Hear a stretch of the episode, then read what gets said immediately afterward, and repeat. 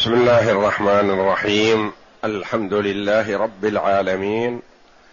والصلاة والسلام على نبينا محمد وعلى آله وصحبه أجمعين. وبعد. بسم الله أعوذ بالله من الشيطان الرجيم. بسم الله الرحمن الرحيم. لإيلاف قريش.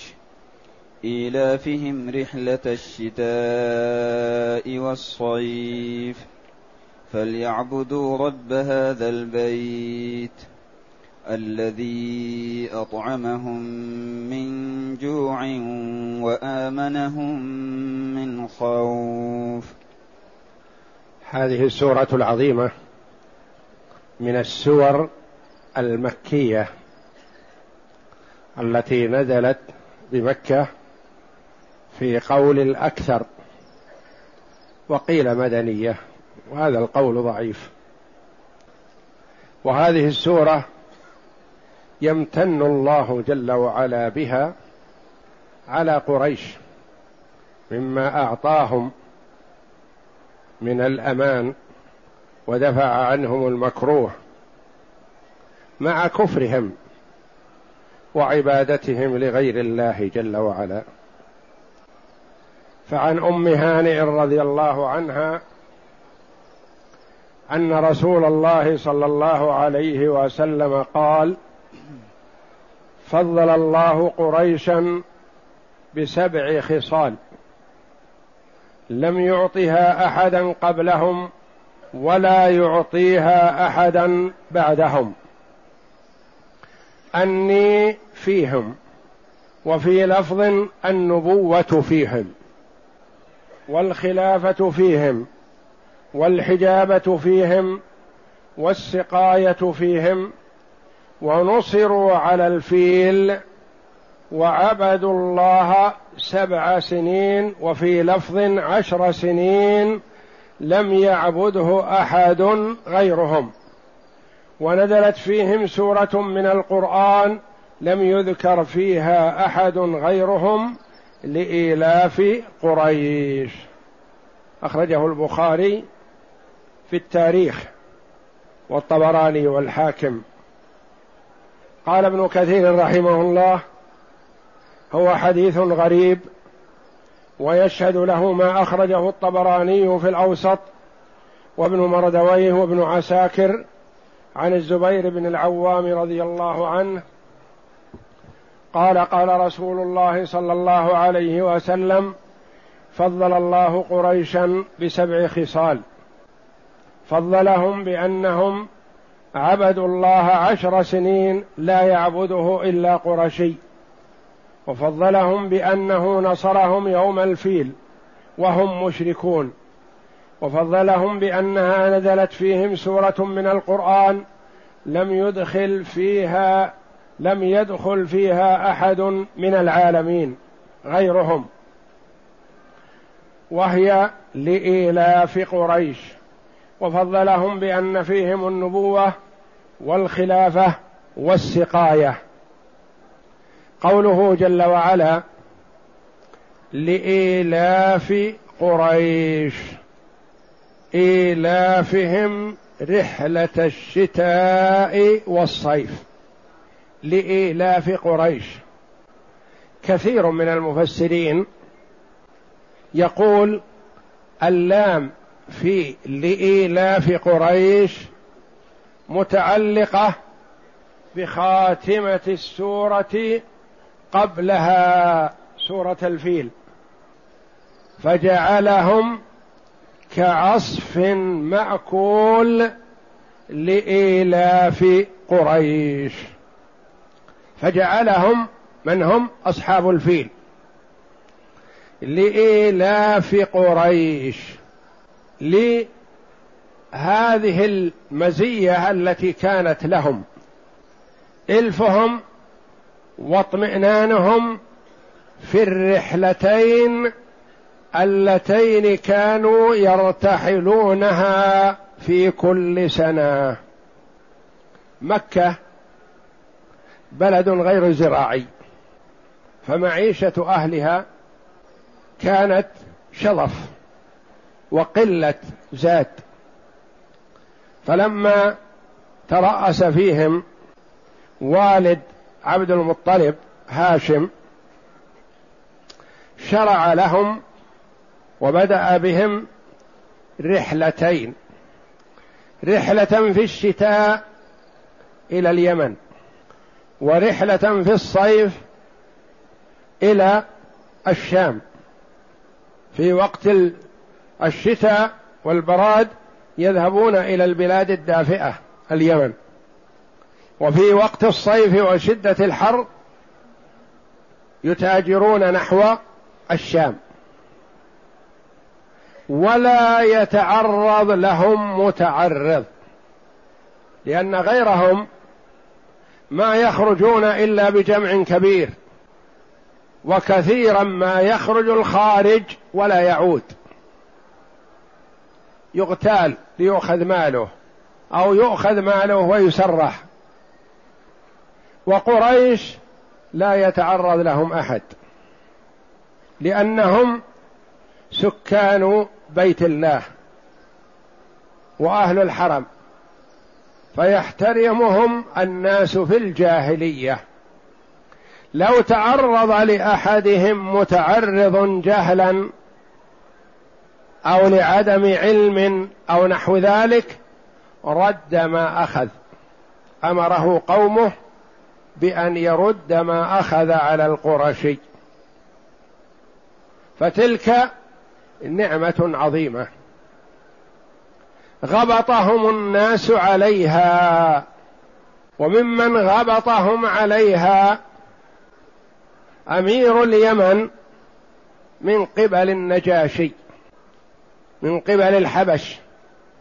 قال هذا البيت الذي يعظمه الناس ويعظمون قريش من أجله أنا أذهب إليه وأنقضه حجرا حجرا وأنقلها إلى اليمن وأبني بها بيتا يحج إليه الناس بدل الحج إلى مكة. فهذا تخطيطه لينتزع منهم الحرمة التي يحترمهم الناس من أجلها ولينقل الحج من مكة إلى اليمن. وفي زعمه أنه ينقل الحجارة من مكة إلى اليمن ويبني بها بيتا في اليمن يحجه الناس. فلما جاء وفعل الله به ما فعل وبجنده ازدادت حرمة أهل مكة عند الناس. وتوطدت زيادة. وصاروا محترمون عند جميع الناس. لأنهم رأوا أن الله جل وعلا دافع عنهم عدوهم الذي بيت لهم السوء. هذا يريد أن يقضي على هذه الكرامة وهذه الحرمة. فزادت عند الناس لما أهلكه الله جل وعلا هو ومن معه. فالله جل وعلا يذكر قريش. هذا الذي فعلنا بكم. والنعم عليكم تترى. لو ما شكرتموه ولا عبدتموه على نعمه كان أجدر بكم أن تشكروه وتعبدوه على هذه النعمة العظيمة التي أمنكم الله بها من الناس وجعل لكم الحرمة والكرامة. فجعلهم كعصف مأكول لإيلاف قريش إيلافهم. رحلة الشتاء والصيف.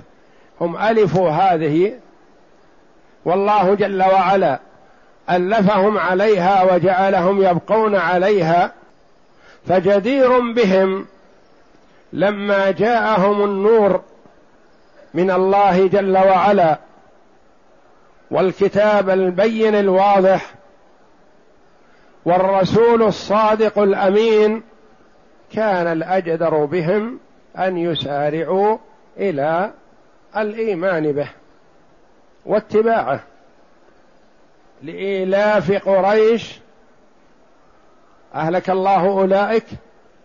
هذا قول كثير من المفسرين أن صدر هذه السورة مرتبط بآخر وخاتمة السورة السابقة.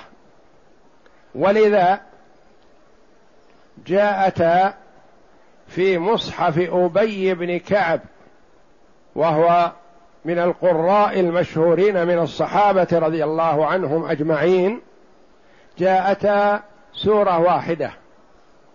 ما فصل بينها ببسم الله الرحمن الرحيم. والمصحف العثماني مفصول على أنها ما سورتان. قول لبعض المفسرين ويقال إن أول من قاله الخليل ابن أحمد الإمام المشهور في اللغة والنحو قال إن لإيلاف قريش متعلق بقوله تعالى فليعبدوا رب هذا البيت. يعني أن الله جل وعلا أعطى قريش نعم كثيرة. ولو لم يعطهم إلا هذا الإلف الذي ألفوه للرحلتين وأمانهم فيها لوجب عليهم أن يعبدوا رب هذا البيت. لو لم يعبدوه لنعمة ولعطية ولكرامة إلا لهذا لكان حق. لإلاف قريش إيلافهم رحلة الشتاء والصيف فليعبدوا رب هذا البيت. وقال جل وعلا رب هذا البيت لفت نظر لهم لأن كرامتكم عند الناس بسبب هذا البيت وأمنكم بسبب هذا البيت. وإطعامكم من الجوع الذي هيأ الله لكم الرحلتان والتجارة العظيمة بسبب هذا البيت وإلا غيركم ما يستطيع. اللي يذهب بالتجارة يسلب في الطريق. لو لم تعبدوه لنعمة من النعم لكان جدير بكم أن تعبدوه لهذا الإيلاف.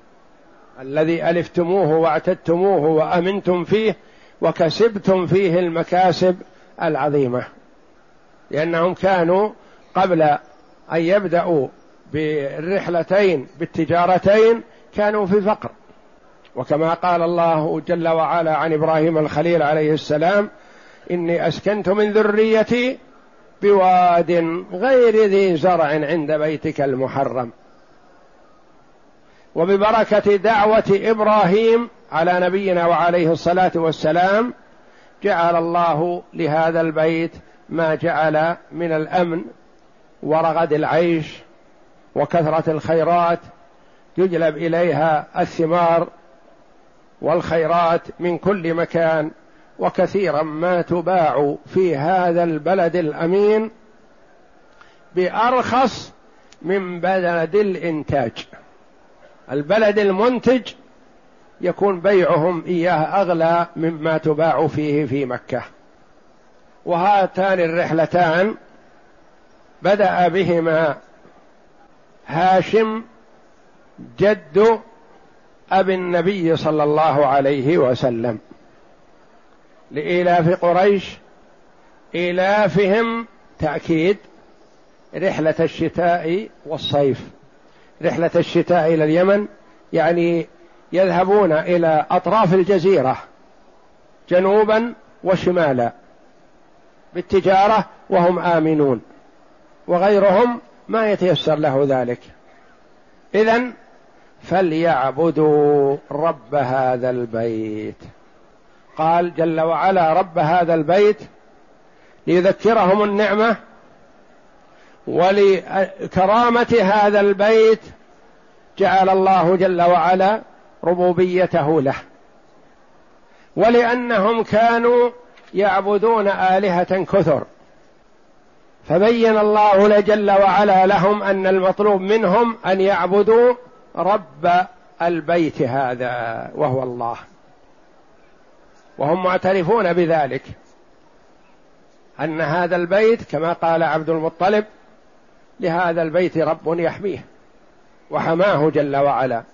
فليعبدوا رب هذا البيت والمراد بها الكعبة الذي أي رب البيت الذي أطعمهم من الجوع. كانوا جياع. قيل في رحلة الشتاء والصيف أنها منة عليهم أنهم كانوا يشتون في مكة ويصيفون بالطائف. والأول هو قول الأكثر من المفسرين وهو الأقرب والله أعلم. وإنما هذه منة ولكنها دون تلك لأن استفادتهم من رحلتي اليمن والشام كثيرة جدا وعظيمة بخلاف مصيفهم في الطائف. فليعبدوا رب هذا البيت الذي أطعمهم من جوع كانوا جياع وآمنهم من خوف أمنهم مما يخاف منه الناس الآخرون. وأشد ما يكون على الإنسان عدم الأمن. وينسى الجوع وغيره.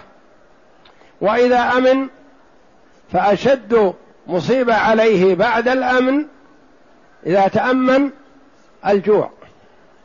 فذكرهم الله جل وعلا بهاتين النعمتين. ولهذا ذكرهم الله جل وعلا بقوله تعالى ولنبلونكم بشيء من الخوف والجوع. بدأ بالأهم فالأهم ونقص من الثمرات والأنفس. ولكن الخوف هو أشد المصائب على العبد لأنه إذا خاف ما تلذذ بمأكل ولا بمشرب ولا بنوم ولا براحة. وإذا أمن على نفسه وماله وعرضه حينئذ التفت إلى الأشياء الأخرى. الذي أطعمهم من جوع كانوا جياع قبل هذا وقيل المراد بهذا الجوع سبع السنين التي دعا عليهم النبي صلى الله عليه وسلم بقوله اللهم اجعلها عليهم سنين كسني يوسف حتى أكلوا الجيف وأكل الجلود وأكل الوحوش من شدة الجوع والعياذ بالله. فأتوا إلى النبي صلى الله عليه وسلم وقالوا ادعوا الله لنا أن يرفع عنا هذا الجوع ونؤمن بك. فدعا الله فرفع الله عنهم الجوع وآتاهم الخصب وأنزل عليهم الغيث واستمروا على كفرهم وضلالهم. الذي أطعمهم من جوع وآمنهم من خوف. ما أحد يقصدهم بسوء من ممن حولهم إلا ويهلكه الله وينتقم الله منه. وهم كفار. وربما يكون القاصد لهم بسوء خيرا منهم. كما كان الجيش الذي أتاهم وأرسل الله عليه الطير الأبابيل كانوا أحسن حالا من قريش. لأن قريش مشركون كفار. وأولئك أهل كتاب. فأهل الكتاب خير من المشركين. ولهذا تؤخذ الجزية من أهل الكتاب ولا تؤخذ الجزية من المشركين. لكن الله جل وعلا حماهم لحماية بيته الحرام الذي أطعمهم من جوع وآمنهم من خوف فتلك نعمة عظيمة تستوجب عليهم أن يؤمنوا بالله وبرسوله. وأن يعبدوا رب هذا البيت وحده لا شريك له. ويتركوا عبادة ما سواه. وحينما دخل النبي صلى الله عليه وسلم مكة فاتحا عام الفتح دخل الكعبة فإذا بها ثلاثمائة وستون صنما كلها تعبد من دون الله. ثلاثمائة وستون صنم داخل الكعبة منصوبة تعبد من دون الله.